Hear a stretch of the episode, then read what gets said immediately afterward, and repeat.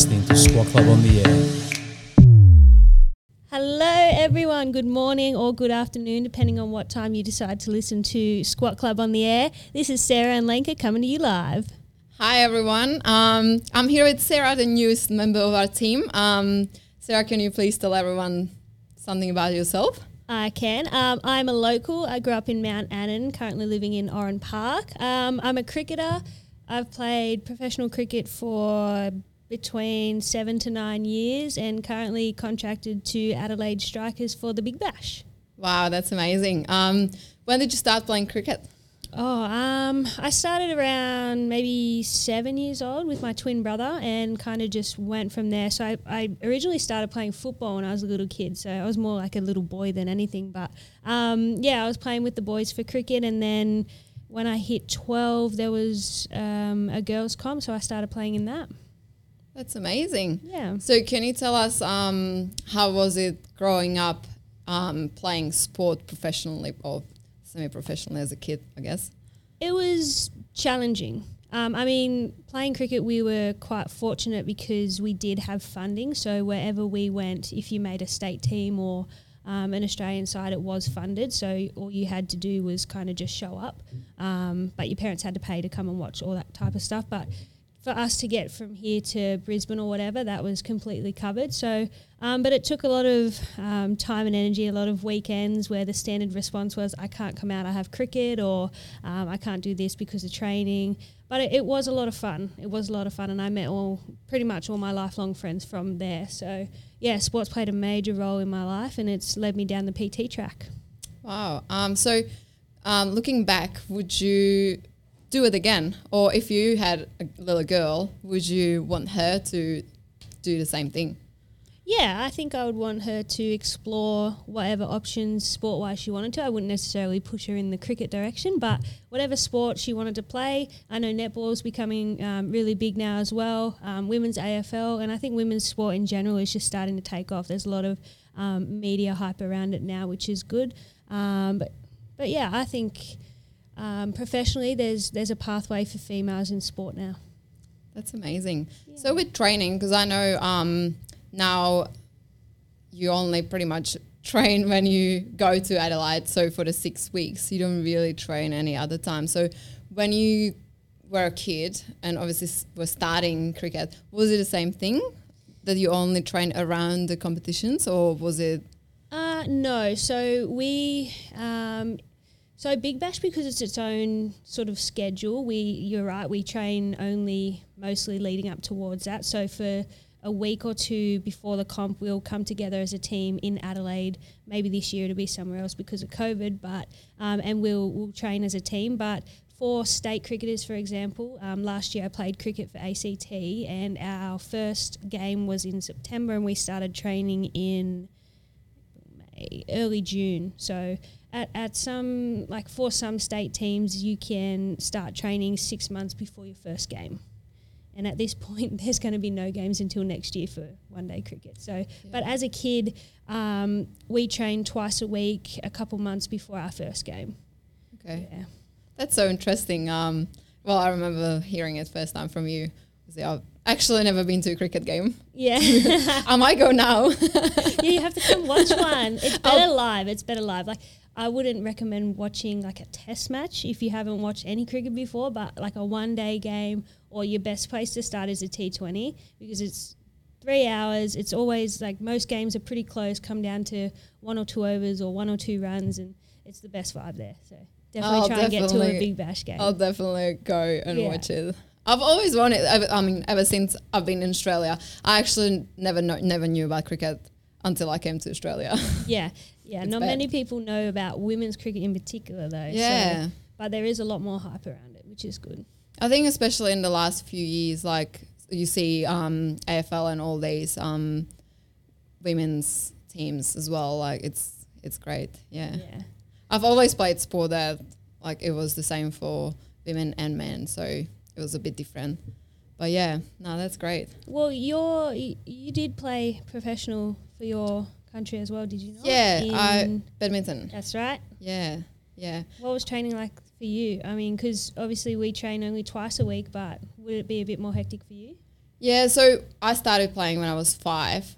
Obviously, that was a little bit different as a, a complete kid. I think back then I was training maybe twice a week, um, probably until I was around 10. That's when I was selected for the first time to play for Czech Republic in the national team.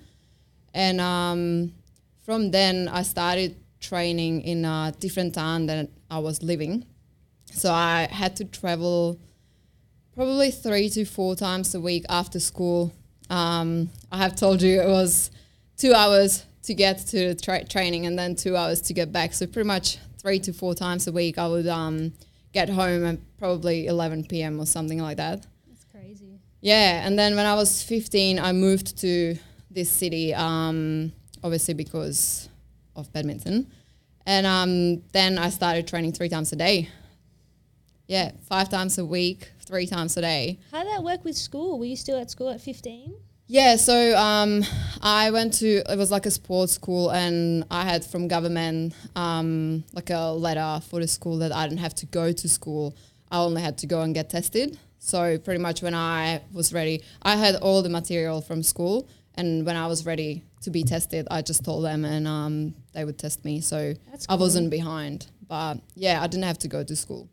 That's cool. Yeah, It was- I think a few people after listening to this want to move to Czech Republic and give that a try.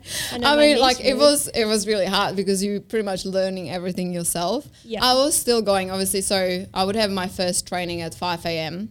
So I would still go to school at eight as everyone else, and then I would probably leave eleven for a session for another training at twelve, and then I would go back for the afternoon school. So like I was still there, but I was obviously missing a lot, especially probably around that age 15 i started traveling um, to other countries a lot for um, tournaments and um, that's when i started missing a lot at school because we would always travel for pretty much the whole week Yeah. so yeah How long was your like stock standard training session? So if you're training three times a day, like how did you how did you keep the energy? Like how did you manage? it was well i'd say because i was young Yeah, yeah. it was okay but i had a lot of injuries and i think that's obviously because of the amount of training i think most sessions were about an hour and a half it would depend what session it was. We were doing a lot of conditioning outside like a lot of running sprinting and that. So that probably would be around 45 to an hour.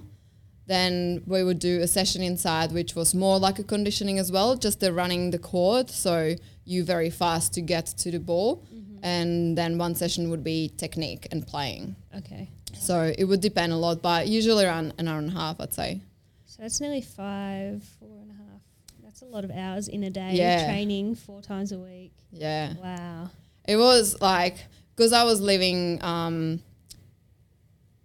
like i wasn't i wasn't living with my parents i was in a boarding school because of this like all my friends in the boarding school they would go out like twice a week and i couldn't because i was like well i have to get up at four tomorrow Yeah. to go to My answers are kind of have cricket and yours is of have badminton. training, Yeah.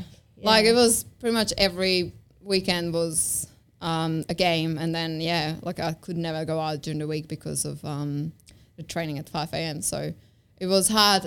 I think, especially as a teenager, when you're um, discovering things Yeah. outside of school and all that. Um, a lot of temptation. yeah, that's right. That's right. That was a main reason. Oh, not the main reason for me to quit, but when I was 20, that's when I stopped playing.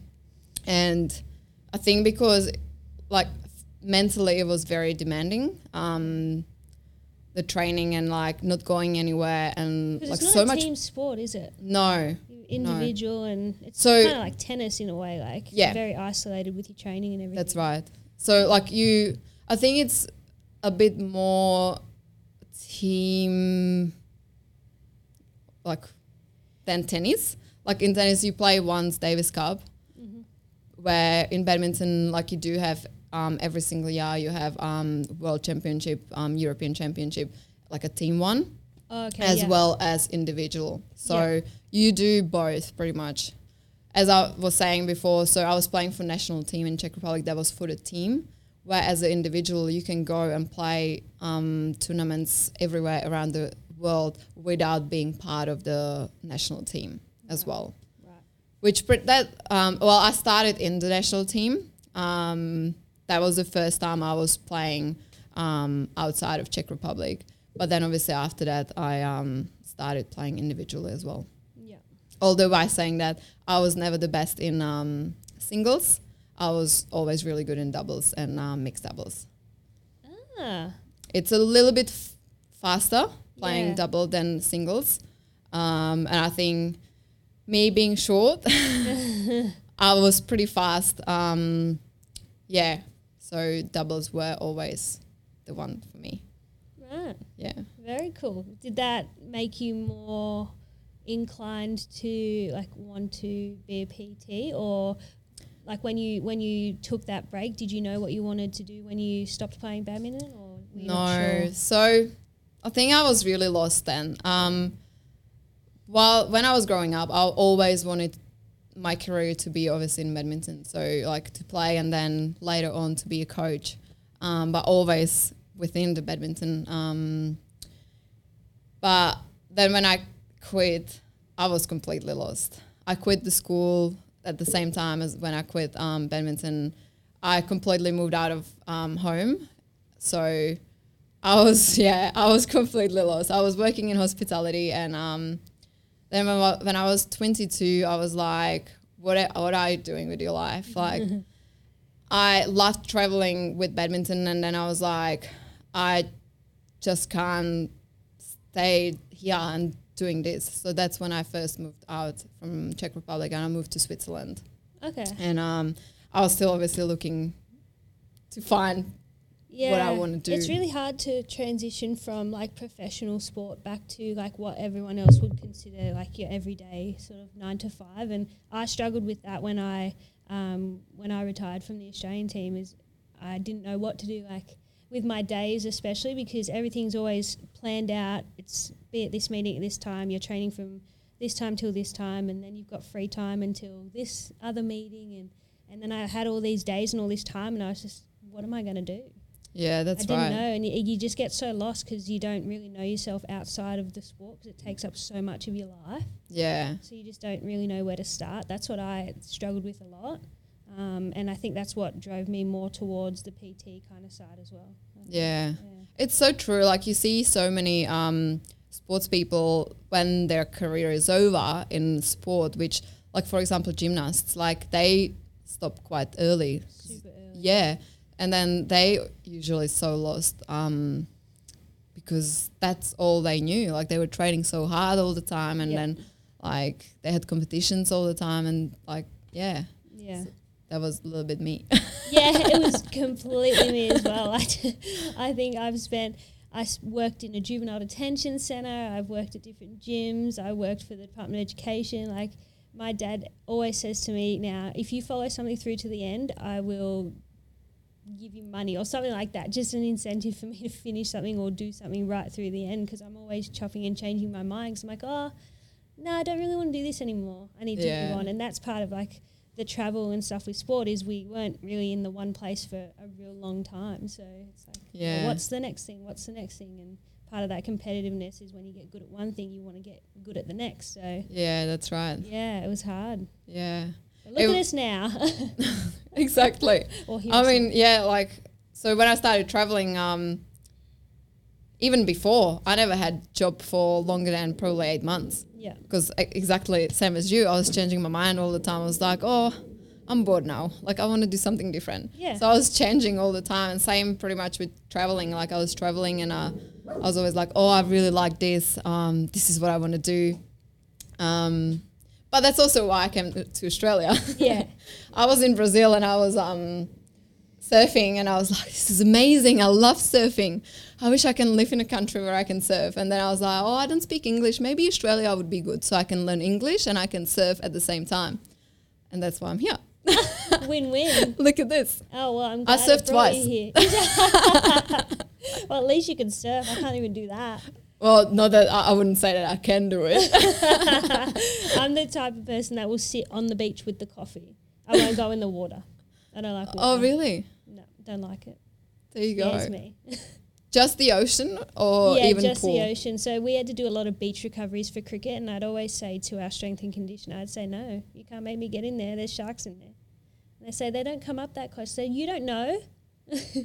I put my ankles in. That's as far as I'm going. That's so funny. It just scares me. Yeah. I don't like I like I don't like going to for a swim um on the beach Yeah. either. I'm a scuba diver, so like I don't mind like I love that, but Yeah. at the same time I don't really enjoy it in Australia because of the reason Yeah. that like you never know. Yeah, I don't want to become like a home delivery for a shark. I'm not interested in, you know, I mean, I've had a good run, and if my time's up, then fine, but that's not how I pictured going. That's so funny. That's so funny. Yeah. Yeah. Well, amazing. Thank you for um, being here today with me, and we are so lucky that to have you. Thank It's- you. I'm lucky to be here. I- feel very fortunate that I was offered this position, and I really do enjoy it. Everyone that's asked me how's work going and the new the new gym, and I say it's it's unreal. It's such a good environment. It's the community's unreal. Everyone here is just so like minded, and it makes everything so much better when you can finally be around people that think like you, that want to train, want to better themselves every day. So I'm very fortunate to be here. Oh, thank you for your kind words. You're welcome. Thanks, guys, for listening to our next episode of um, Squad Club podcast, and um, we'll uh, see you next time. Bye. Bye.